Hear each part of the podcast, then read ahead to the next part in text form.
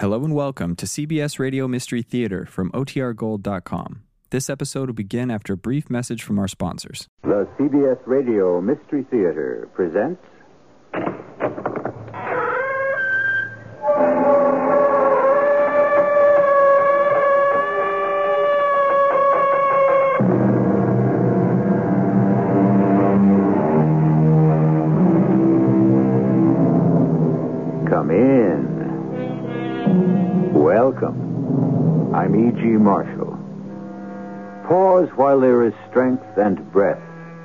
Play again with love and death. Love and death, the two supreme games of life itself.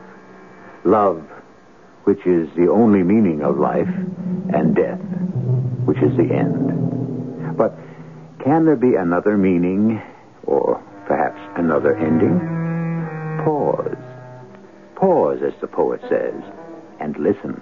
Mrs. Purdy, two people have died in this room. How do you account for it? I can't. There is something in this room that kills. That isn't true. Some spirit, some force, perhaps something impalpable, intangible. Oh, that's nonsense. Well, then perhaps it's something tangible and definite. Like what? Not like what?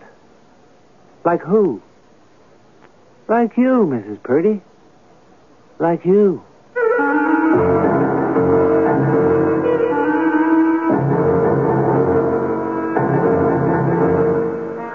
Our mystery drama, Don't Die Without Me, was especially adapted from the O. Henry classic for the Mystery Theater by Sam Dann and stars Robert Dryden and Marion Seldes.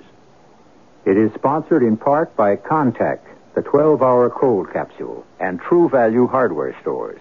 I'll be back shortly with Act One.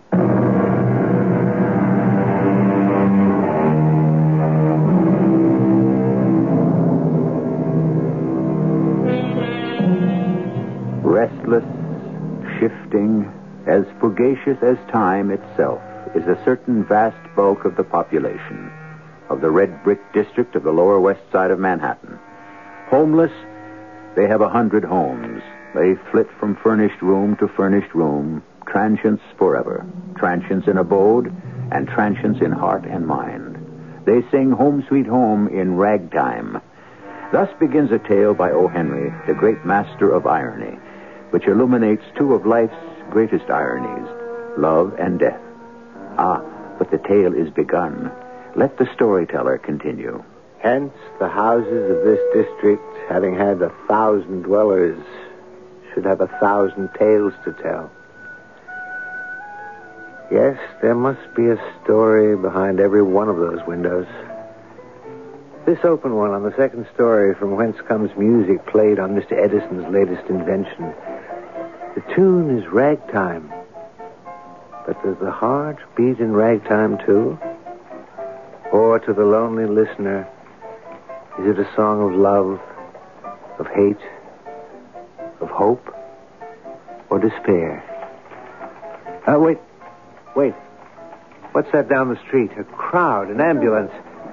And isn't that my good friend, Sergeant O'Donoghue? All right, all right. Now move on. Don't you have nothing better to do? Uh, Sergeant O'Donoghue. oh, it's you, is it? What happened here this evening? You spelled my name wrong. It Uh. was printed incorrectly in your newspaper last Friday. The linotype setter is an Englishman. well, that explains it. Well, what explains this? What's taking place here tonight? Well, now, sir, how would I know that? Just being a police officer. Oh, come on, Sergeant. Pub police officers know everything, especially if they're named O'Donoghue. O'Donoghue with a G. I remember. Now, sir, tell me something. Why did they come to New York town? Why does who come to New York? All the sweet and pretty young things. Ooh, it's the bright lights of Broadway, Sergeant. Even a police officer knows that. Yes, like moths to the flame. I see where this is leading. And here this evening we had a little moth. Perhaps she believed she was a butterfly, but what does it matter? The flame consumes them all in the end. Well, I'm certainly a man who can follow a figure of speech, but what what is this flame to which you refer, Sergeant? The flame of despair and the flame of loneliness. They sit alone in a furnished room, a stranger among strangers, and they look at the flames. The leaping yellow flames. The leaping yellow flame? But now it has become the flicker and blue light of the gas range. They look at the light, and it's so cold and distant. A chill flame without light and warmth, like. like life itself, cold and dark. So they lean forward, and almost without thinking, they blow out the flame. Now, they're alone in the blackness of the night, and all is silent except for the gas. The low, soft hiss of the gas. What you're saying is that a girl in this building turned on the. The low, soft hiss, like the hiss of a snake. But a kindly snake. She's dead then, Sergeant? Yes, sir. May the good Lord rest her gentle. Are they sure? Oh, yes, the doctor was there. He passed down the word. Uh, you'll, you'll have to step out of the way, sir. They're, they're taking her down now. A very young doctor who rode the ambulance for the city hospital and who was still very new on the job tried to hide the horror in his heart with a look of cynical boredom on his face. But wasn't quite experienced enough to carry it off yet. He was followed by two orderlies who carried a stretcher. The face of the poor unfortunate was supposed to be covered, but the blanket had slipped. For a moment, I caught a glimpse of a fair young face with reddish gold hair. A beauty mark on the chin. Just for a moment. And she was gone. Into the ambulance and away. To be lost and gone forever.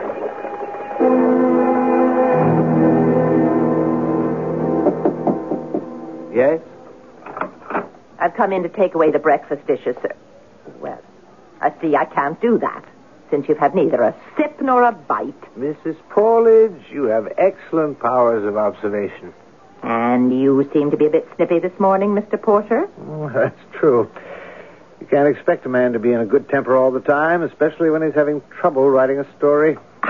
See, you're having trouble writing a story. Oh, yes. How is that possible? Why would a beautiful young lady want to end her life? There's a man in it somewhere. Uh, could there be another reason? Nah, not for a woman. Now, this young lady ended her life in a. Well, it could be considered a theatrical rooming house. Perhaps she was despondent because her career had failed. Nah, I wouldn't believe it. You said she was young and beautiful? Well, the world doesn't have to come to an end for that kind. No, no, no. I could only believe she'd end it all for love. That's the only way you'd have it? Afraid so. And you'd better stop fighting it. The reddish gold hair. For a moment, it seemed like a halo around that angelic young face. A face I knew I would never forget. Why? Why did she do it? Who was she? I looked through the papers. Nothing, not a word. Ah, so much happens in the city, there isn't room for everything. Especially the passing of an unknown, obscure young girl, even if she is beautiful. So many of them are beautiful. So beautiful it breaks your heart. Well, I would have to ask questions. Yes? Are you the landlady? Yes, I am. Her name's Mrs. Purdy. You want to rent a room? About the young lady who died here last night. What young lady? Well, that's what I want to talk to you about. Are you a cop? No. Then what are you snooping around for, asking questions? I'd, I'd like to know why You she... got the wrong address, sir. Now, wait, before you slam the door in my face, I, I'm a newspaper man. What do you want? She was nothing. She was nobody. Who's going to be interested reading about her? I want to ask you a few questions. Oh, come on. Give me a break, sir. If it gets known somebody done the Dutch act in that room, nobody's going to want to rent it. Well, would you? It doesn't have to get into the newspaper. Oh. Well, now, you're a gentleman. Are you sure you're a reporter? Can we talk inside? This is the room. This is the room. I see. Well, what's the matter? It ain't nice. Well, I mean, what do you want for four dollars a week, the Ritz? What was her name? I don't know her name. Well, how can that be possible? Well, the name she gave me was Helen Smith. Do I know if that was her real name? What did she do? Well, I don't know. Where did she work? I don't know. Didn't you ask? Why should I ask? If they want to tell me, they tell me. Otherwise, all they got to do is behave themselves and pay the rent. Where did she come from? I don't know. How long had she been here? How long? Well, three weeks. Yes, I remember I was supposed to collect the fourth week's rent from her this morning. So, you don't know who she was, where she came from, what she did, or why she killed herself. Who knows? What happened to her belongings? Belongings? Oh, oh she, she didn't have none. Oh, what I mean, she, she had the dress she was wearing and, and another one, a skirt, two blouses, some underthings, and the shoes she was wearing. Oh, just a few stitches of clothing was all she had to show for the world. Poor child. And among the things she owned, there was nothing to identify her. No, sir. No jewelry, Jewelry? Oh, oh, oh, oh, bless us. No. a watch, a ring, a bracelet. Nothing. Who discovered her? Oh, oh, that was my misfortune. I was sitting in the kitchen drinking beer with Mrs. McCool, my next door neighbor, and I said, Is there a smell, Mrs. McCool? And she answers, There's a smell, Mrs. Purdy. And with that, we put down our glasses and come rushing up here to the third floor back. We open the door, and there she is, poor child, laying on the bed, and Yes? well, we, we open the window, but it's too late. So we both ran screaming downstairs into the street. Well, what else can you tell me? Oh, nothing. Nothing at all, sir. We saw the policeman on the beat, and he sent for the ambulance. Oh, not that it done her any good at all. A- and there's nothing you can tell me about the girl? Well, I've already told you everything I know.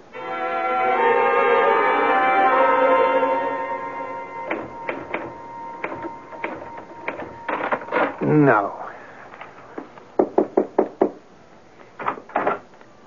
Lunchtime. I don't want any lunch. You won't write any better if you're hungry. Confound it, Mrs. Powledge. I want to be let alone. I made you Manhattan clam chowder. All right, set it down. Ah, Mrs. Powledge, I'm licked. The story won't come out. Enjoy the chowder. Why does this story defeat me? It has everything. It has youth, beauty, tragedy, death, and yet I can't. I can't put anything together. The room, seedy and sinister. Yes, sinister. I don't know why. A dungeon, a cell of despair. She came there. She chose the place. Why? Why is the story? Have I lost it? Lost what? It, it, the divine, it, the gift, the God given gift to write. I don't think so. Who is this girl? Why did she kill herself? You should be giving answers instead of asking questions. I'm even asking the wrong questions. Does it matter what her real name was or where she comes from? Isn't it up to me to create all that? I've always been able to do it before. Come in. Good morning, sir. Oh, why, Sergeant O'Donoghue. with a G.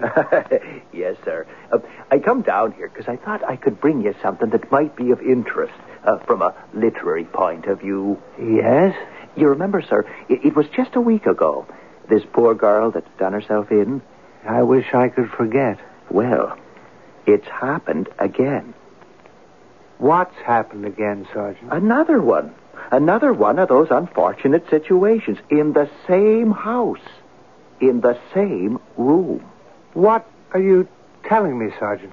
I suppose what I'm saying is that the room stayed vacant six days. Then, last night, the landlady rents it out to a young gentleman, and early this morning, he took the same way out.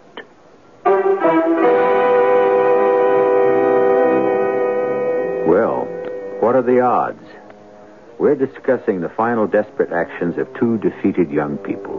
What are the odds that they could have chosen the same room out of so many thousands in the city? Consider the room. Is there something in the room or about the room? We try to answer questions like these in Act Two, which I shall bring you shortly.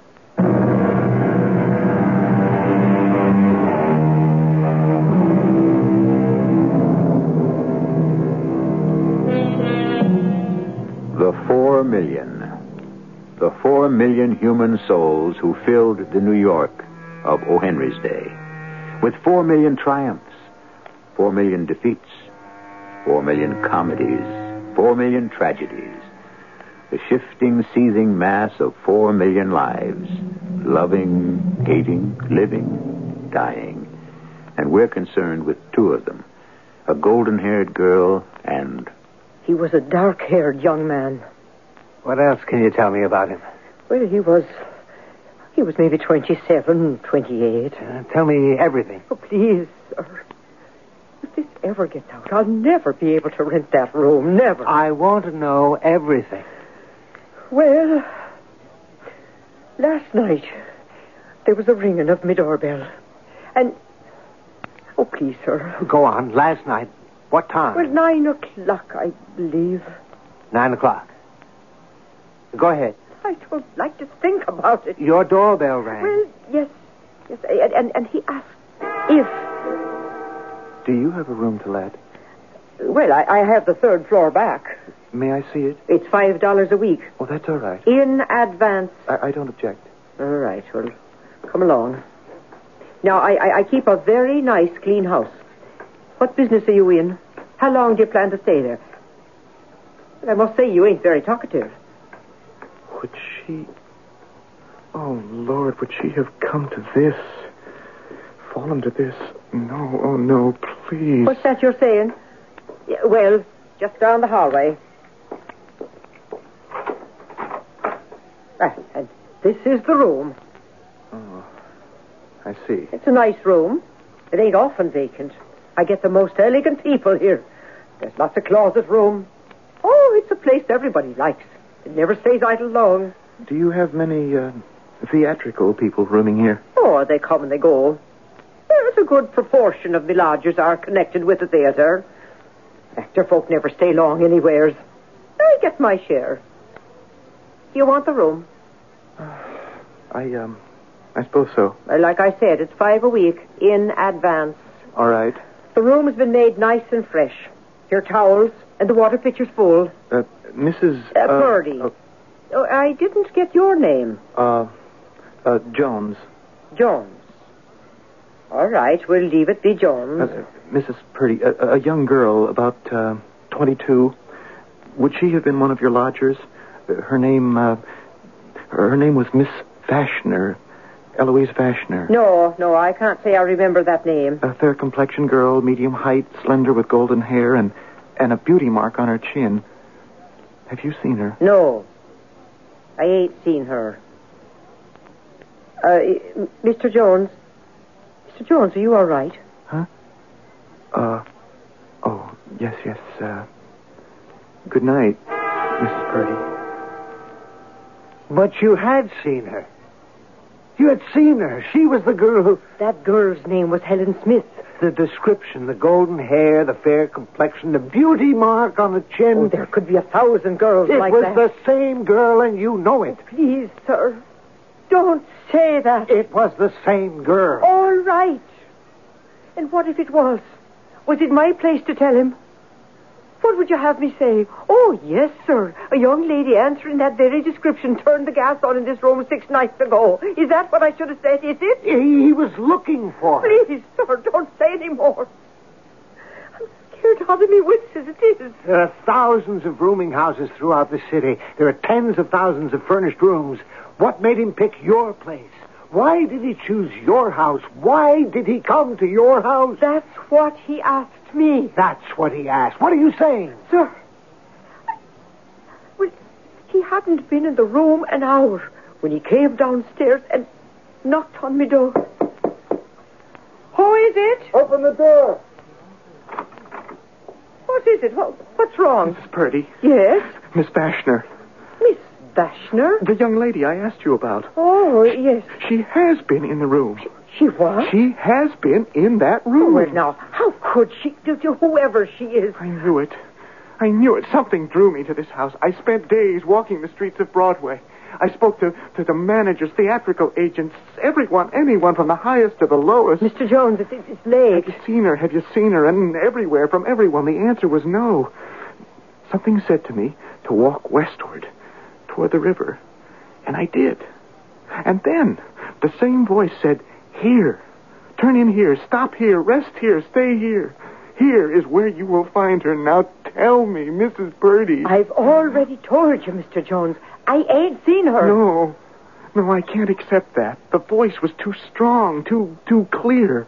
It guided me here to this house I wouldn't know about that. and to that room. She was in that room. No. Who was in that room? Who? Who was the last one to occupy it? Uh, a, a gentleman. No. It was a woman, a young woman, a pale, slender woman with golden hair and blue eyes and a beauty mark on her chin. Eloise Vashner. My Eloise. It had to be.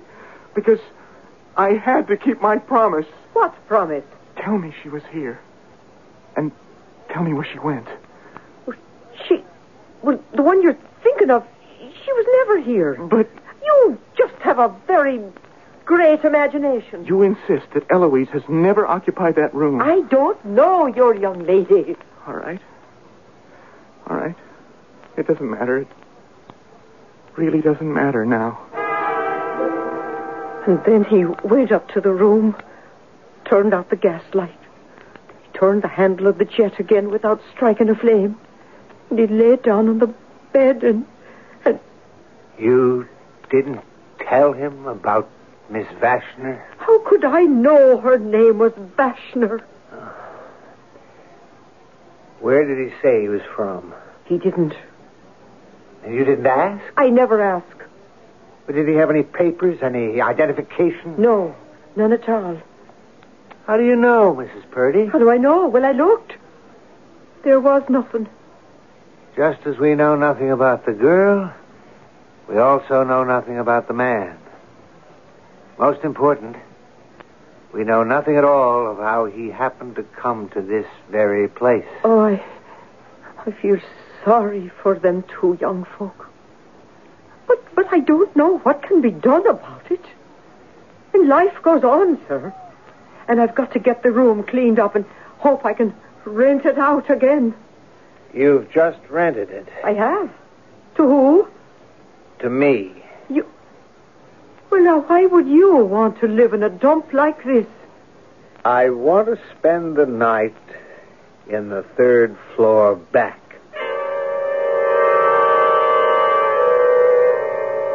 Two people had died in that room. Were they connected to each other? My romantic writer's instinct said yes. I wanted them to know each other, to be in love with each other, and to have died because of a misunderstanding. That was the story I wanted to write. A story of star-crossed lovers in the shadow of the Ninth Avenue elevated. Then, yet, there could have been another interpretation. The room itself. There may have been something in the room itself. Something strange and terrifying and deadly in the room itself. The only way to find out was to sleep in the room. Spend the night there. And, if necessary, fight against the room itself. Yes? Uh, sir, I, I wanted to know is there. Is there anything you need? Oh, no, no, no. I'll be quite comfortable, thank you. Why? Uh, n- nothing. Well, I'm not sure it's nothing. Mrs. Purdy? It is.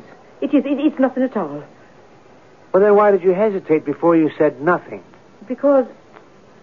Well, Yes, Mrs. Purdy.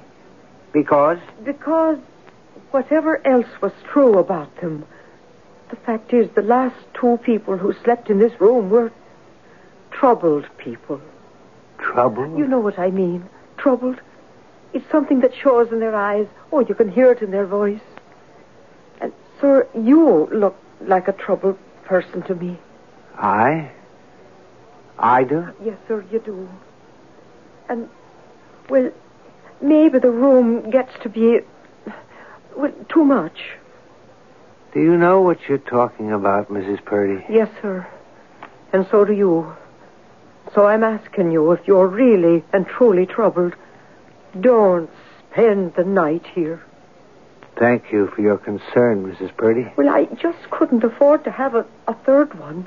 I mean three. And in just about the space of a week, oh, I'd be ruined forever. Oh, I hadn't thought of that. And it might be best if I was never to rent it out again. I could use it for storage. Yes. That's exactly what I'll do. I've just decided, starting tonight. It's starting tomorrow, Mrs. Purdy. But I won't let you stay here. I'm afraid you have no choice. I've paid my rent in advance. All right, sir.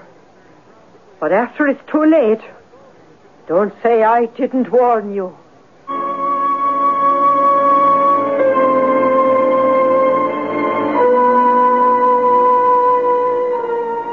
Do these things travel in threes? Hopefully not.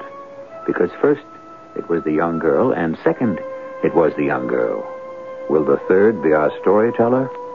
All we know for certain is that we have a room, and the room seems to have a secret. A deadly secret.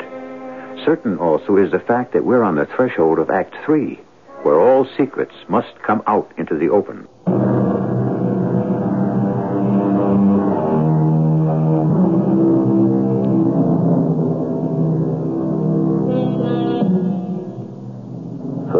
Had a golden haired girl, Miss Helen Smith, or Miss Eloise Vashner.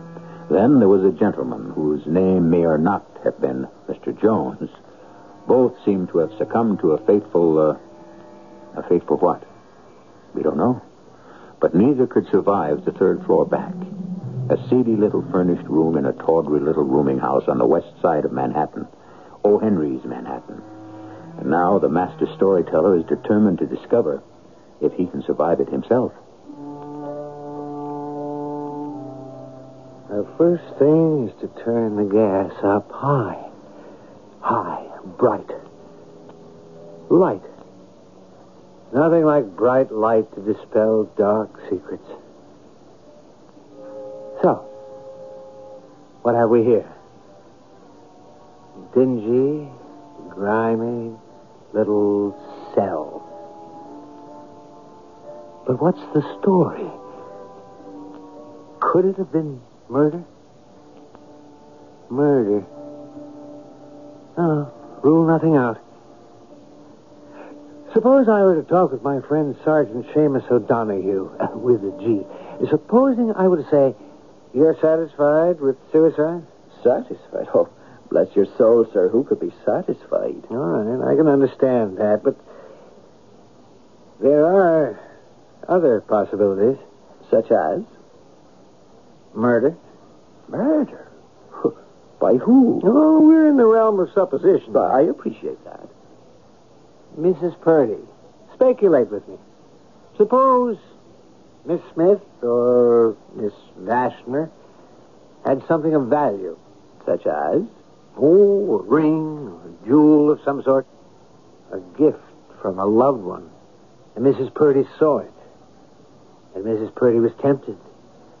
And Mrs. Purdy stole into the room. She had a key. And she turned up the gas. And your evidence? I have none. Well, then, of what value is this theory to the police? It's of no value at all to the police. But then why do you present it to me? Because I'm a writer, and everything goes through my mind. Well, sir, uh, going along with that theory, for, for the sake of argument, as it were, see, she killed the poor, unfortunate young lady. How do you account for the death of the young man? The young man knew. Or what did he know? He knew the young girl had been in that room.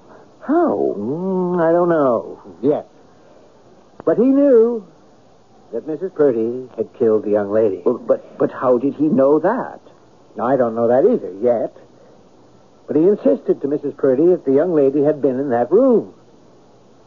Mrs. Purdy was afraid of him. So, later that night, when he was asleep. You're saying she did the same thing to him.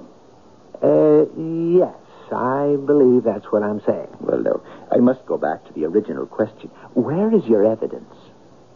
Unfortunately, it doesn't exist.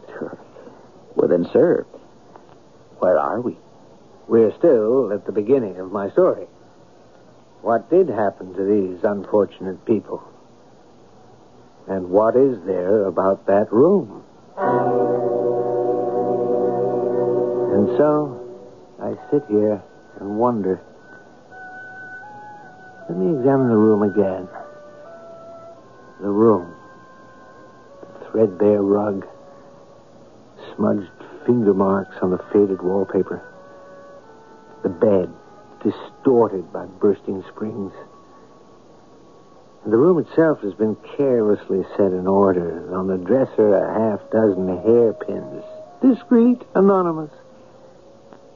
In the drawers, a fragment of a handkerchief. A broken bone button, a pawnbroker's card. Two forgotten marshmallows. A book on the divination of dreams. And deep dust on the windowsills. An old dried out half smoked cigar in the corner. An old cork. Broken pencil. All the debris of those who are homeless in this, their temporary home. And then. Then. I could smell something sweet delightful. It was the smell of mignonette. It came as a single buffet of wind with such sureness and fragrance and emphasis that it almost seemed a, a living visitant. And then the room grew dark. I heard voices. Voices, clear. And here, in the room. I love you. I love you, Eloise. And I love you, George. I don't want to live without you. Oh, George, I'm supposed to be the romantic one. I, I can't conceive of life without you. Well, you'll have to live without me for a little while, George. Darling, I I don't want you to break your heart. Nothing. No one can ever break my heart. Except you, and you'd never do it. The world can break your heart. Especially the world of the stage. Oh, George, I must have my chance. I'll go to New York with you. No. No, you can't give up your job at the bank. I can get a job at a bank in New York. No, George, this is your bank. Here they know you and appreciate you. In ten years, you'll be the president. I'm in a terrible position because, well, you'll think I'm only saying this to keep you here. Oh, no. I believe you're saying what you feel is the truth. Don't go because. because you're not good enough. Oh. You're angry. No, I'm not a... Darling, you're so good at our little community drama group, but I've been to New York. I've seen great actresses. Ada Rehan Bernhardt and, and, and Miss Barrymore. I know I'm not as good as they are yet. There are thousands and thousands of hopeful girls like you. Oh, George, dear, we've talked about all this before. Yes, I suppose we have. And we agreed that I am to have my chance. And at the end of the year, if... Darling, I want you to take this ring. Oh, George, it must have been so expensive. Would you, um, read what's inscribed inside? Yes? Don't die without me. Why, George, Remember it. what a thing to say. I know how much you want to succeed as an actress. Do you, George, really? Yes. And, well, that's why I'm afraid for you. George, don't be. If New York says no, I don't want you to feel it's the end of the world. You must never Never what, George? die. Oh, George. I mean, let your hopes die, your, your spirit die. Let the brightness inside you die. Do you understand? Yes, George. And if you ever feel that things are too much, you must send for me. That's what it means. Yes, George. Yes, my darling. I know. I opened my eyes. I saw nothing. But the room was no longer dark. It was bright. The gaslight was burning cheerily. Where were they, those two people? Who were they? I'd heard them so clearly. They could have been in the room with me. George, he must have been Mr. Jones. And Eloise, of course, she had been Eloise Vashner. And this had been their parting scene. Then, once again, the stale, dank odor of the room had disappeared, only to be replaced by the sweet aroma of the mignonette. And once again, voices. It's a beautiful ring. I didn't say it wasn't, but it's small. Yes, but it, it should be worth. Worth what? It has an inscription. It lowers the value of the ring. Oh, please. How much for the ring? Huh? Uh, where do you live? Does it matter? Uh, On the west side. No, no, no. Where, where is your home? My home? Well, I. I don't have a home anymore. oh, yes, you do. I can't go back. You can. Now tell me, where is your home? Why? Because, wherever it is, I will give you the price of a railroad ticket home. Why don't you go back to him? Who? Him, whoever he is. You mean to stand there and tell me there isn't a boy back home? He wouldn't want me now. Well, the ring.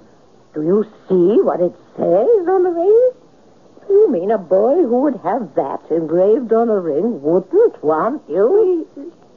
Give me anything you want for the ring. Anything you think it's worth. Call him. Send him a, a telegram. Don't you understand?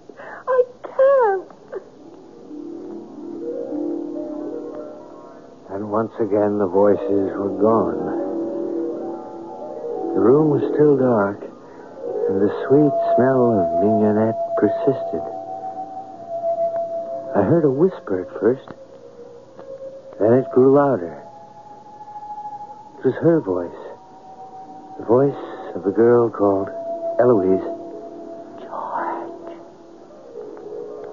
George. Are you there?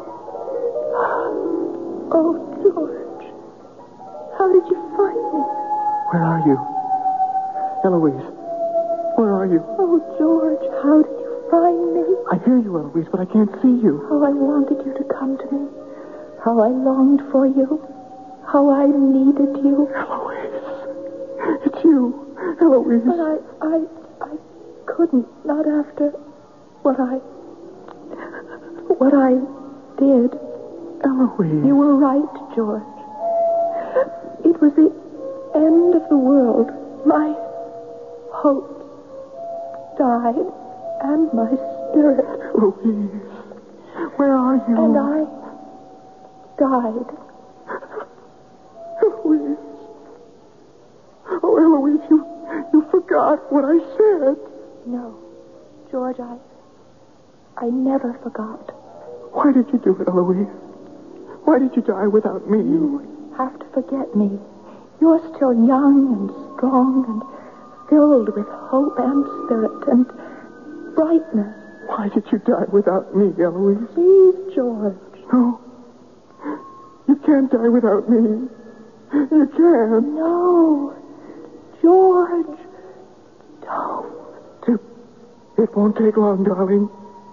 I'll be with you in just a few minutes. Suddenly, the aroma of mignonette was gone. In its place was another smell. A sickly, sweetish smell. And I heard it in the dark. I heard it. Sergeant Seamus O'Donoghue's deadly snake. The gentle snake that neither bites nor crushes, but who breathes the sweet and pungent air of death. Yes. The jet was turned on, but the flame was out. Quickly, because by now I was starting to cough and gasp, I turned off the jet, threw open the window, and breathed, breathed the open, life-giving air.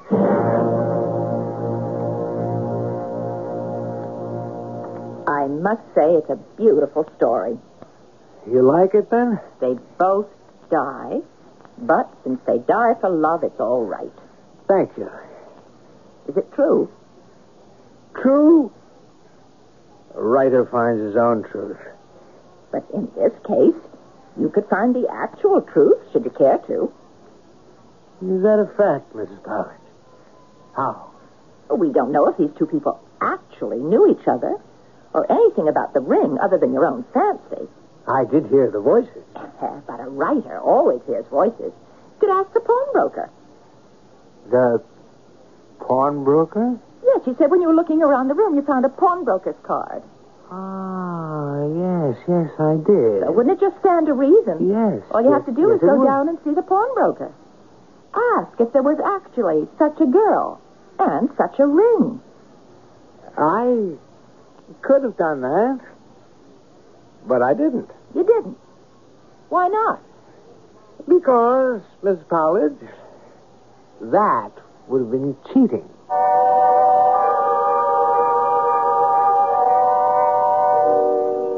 which is something O. Henry would never do to a reader.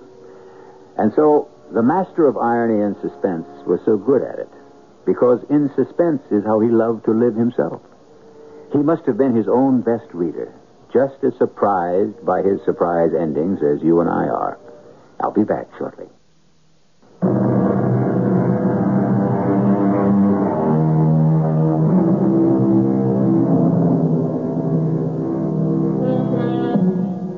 Yes, he loved to write, O. Henry did. And his favorite theme was the one of two lovers kept apart in the maze of the great unfeeling city. Sometimes they were united in this world, and sometimes they had to wait for the next. But he always joined them together at the end. For to O. Henry, the end was eternity. For you, our listener, however, there is no end. We go on here seven times each week. Our cast included Robert Dryden, Marian Seldes, Joan Shea, and Russell Horton. The entire production was under the direction of Himan Brown. And now, a preview of our next tale. The short barrel comes out of holster faster on the draw. Draw? What, what are you talking about? Oh, nothing. Now, now, now, don't you say that to me, Luke. Now, what you want me to come out here for, huh? To watch me. To watch you what? See that uh, that bottle sitting on that rock? Uh-huh. Well, I want you to watch me draw and shoot. Like this. Luke, what was that for? Jim, am I as fast as ever? Wh- wh- What's the point? Just answer me, Jim. Never mind anything else. Am I as fast as ever? You look as fast. Are you sure, Jim? Are you sure? Uh, I think so. Well, well, I guess I'll have to try the real way to find out. What do you mean, the real way to find out, Luke? The real way to find out what? Radio Mystery Theater was sponsored in part by Buick Motor Division. This is E.G. Marshall inviting you to return to our Mystery Theater for another adventure in the macabre. Until next time, pleasant dreams.